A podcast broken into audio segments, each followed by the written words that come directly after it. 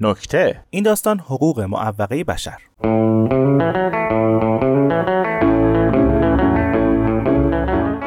ماه پیش وقتی چند روزی از سر برج گذشت و دیدم حقوق بشر ما رو نریختن بلند شدم رفتم سازمان ملل. من از اوناش نیستم که کسی بتونه سرم کلا بذاره. هر جوری شده باید حقمو بگیرم. این همه تو این دنیا جون می‌کنم آخرش هم بخوان حقوقمو ندن یا یکم بدقالی کنن یا بگن الان بیا بگیر و ندن یا اصلا اونقدر دیر بدن که یخ کنه. فایده نداره که. باید سر وقت بدن آدم کیف کنه. تا رسیدم جلوی در سازمان ملل دیدم هیچ کسو نمی‌شناسم. تا اینکه یه مرد مسن کچلوایی رسید جلوی در. گفتم اه این خودشه. خود رئیسه. رفتم جلو گفتم آیه رئیس این انصافه ماه پیش حقوق مدنی رو نریختی. گفتیم اشکال نداره. به هر حال سازمانم خرج داره. ولی قرار نشد کلشو دیگه هاپولی کنی. مرد حسابی. گفت رئیس کجا بود؟ تو هم دلت خوشه ها من security سازمان مللم. خودم دنبال حقوقم. حالا تو اومدی به من غر می‌زنی؟ گفتم اگه تو هم دنبال حق ضایع شده یعنی تو تیم منی. پاشو هم تیمی. پاشو بریم رئیس رو پیدا کنیم. security رو برداشتم و با هم دیگه همراه شدیم. خدا رو کارت همه جا رو داشت. همینجوری می‌رفتیم جلو. تو راه برام تعریف کرد که چند سالی میشه. کرامت انسانیش جلوی در اونجا لکهدار شده و هم انگار نه انگار که اونم آدمه. گفتم عزیزم من یاور ستم کشیده های دنیام هیچ نگران نباش. همینجوری که راه پله ها رو می‌رفتیم بالا خانم جوانی رو دیدیم که نشسته گوشه. قیافش طوری بود که از مشت تا زانوی غم و غصه رو بغل کرده بود. سعی رفتم نشستم پیشش گفتم خانم اگه کشتی غرق شده ای دارید من در خدمتم. گفت خب دارم. گفتم خب در خدمتم. گفت سالهاست که تبعیض گریبانمو گرفته. هیچ کس هم پاسخگو نیست. گفتم دقیقا چه جوابی بهتون میدن؟ آه بلندی کشید دماغشو با آستین من پاک کرد و گفت میگن یه روزی درست میشه. آستینم و مالیدم به خودشو جواب دادم بلند شو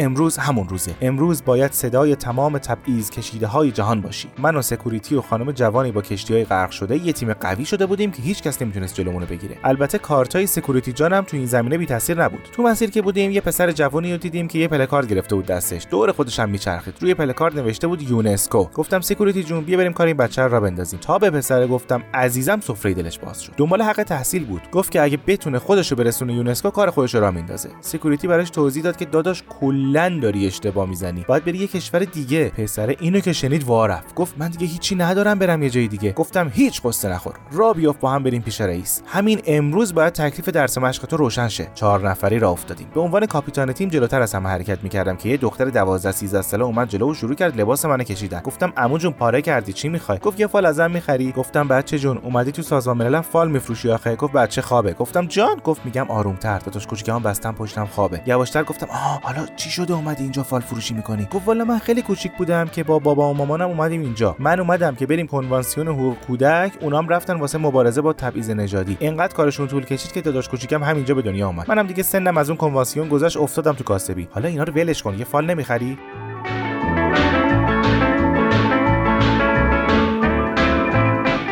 فالی که برداشته بودم و با صدای بلند برای بقیه گروه میخوندم که دیدم یه آقای کف سالن نشسته یه لپتاپ رو پاشه یه چسبم زده به دهنش. رفتم جلو و گفتم ببخشید کسی اذیتتون کرده؟ چرا به دهنتون چسب زدن؟ با انگشت زد رو سینه‌اش که یعنی خودم چسبوندم. گفتم برادر من این چه کاری؟ خب یه لحظه اونو بکن با هم صحبت کنیم. توی لپتاپش برام نوشت این یه حرکت اعتراضی برای مبارزه با نقض آزادی بیان. گفتم خب اینجوری که کسی نمیشنوه شما چی میگید. نوشت لپتاپو نمی‌بینی؟ قلمم به جای من حرف می‌زنه. دیدم پکیج این آدم جون میده واسه گرفتن حق. گفتم دوست داری بیای با تیم ما بریم پیش رئیس؟ اول با دستش یه نشون داد بعد یه بار زد به پاش بعدم با انگشتاش عدد سه رو نشون داد. خیلی دقت کردم ولی چیزی حالیم نشد. گفتم دختر تبعیضی کجایی؟ بیا ببین زبون بسته چی میگه. گفت داره میگه قلب من هر سه دقیقه توی پام می‌زنه. گفتم نه بابا security جان کار خودته. بیا اینجا ببینم. security گفت این میگه حس دوست داشتنم توی پای سوممه. گفتم نه بابا این که خیلی بده. یهو پسر یونسکوی اومد جلو گفت بابا این داره میگه معلومه که دوست دارم بیام ولی پام خواب رفته. سه دقیقه وایسید بعدش بریم. بعد از سه دقیقه تیم پنج نفره برای مذاکره با رئیس به راه افتاد و بعد از گذشتن از راه پله ها و پاگردا و طبقات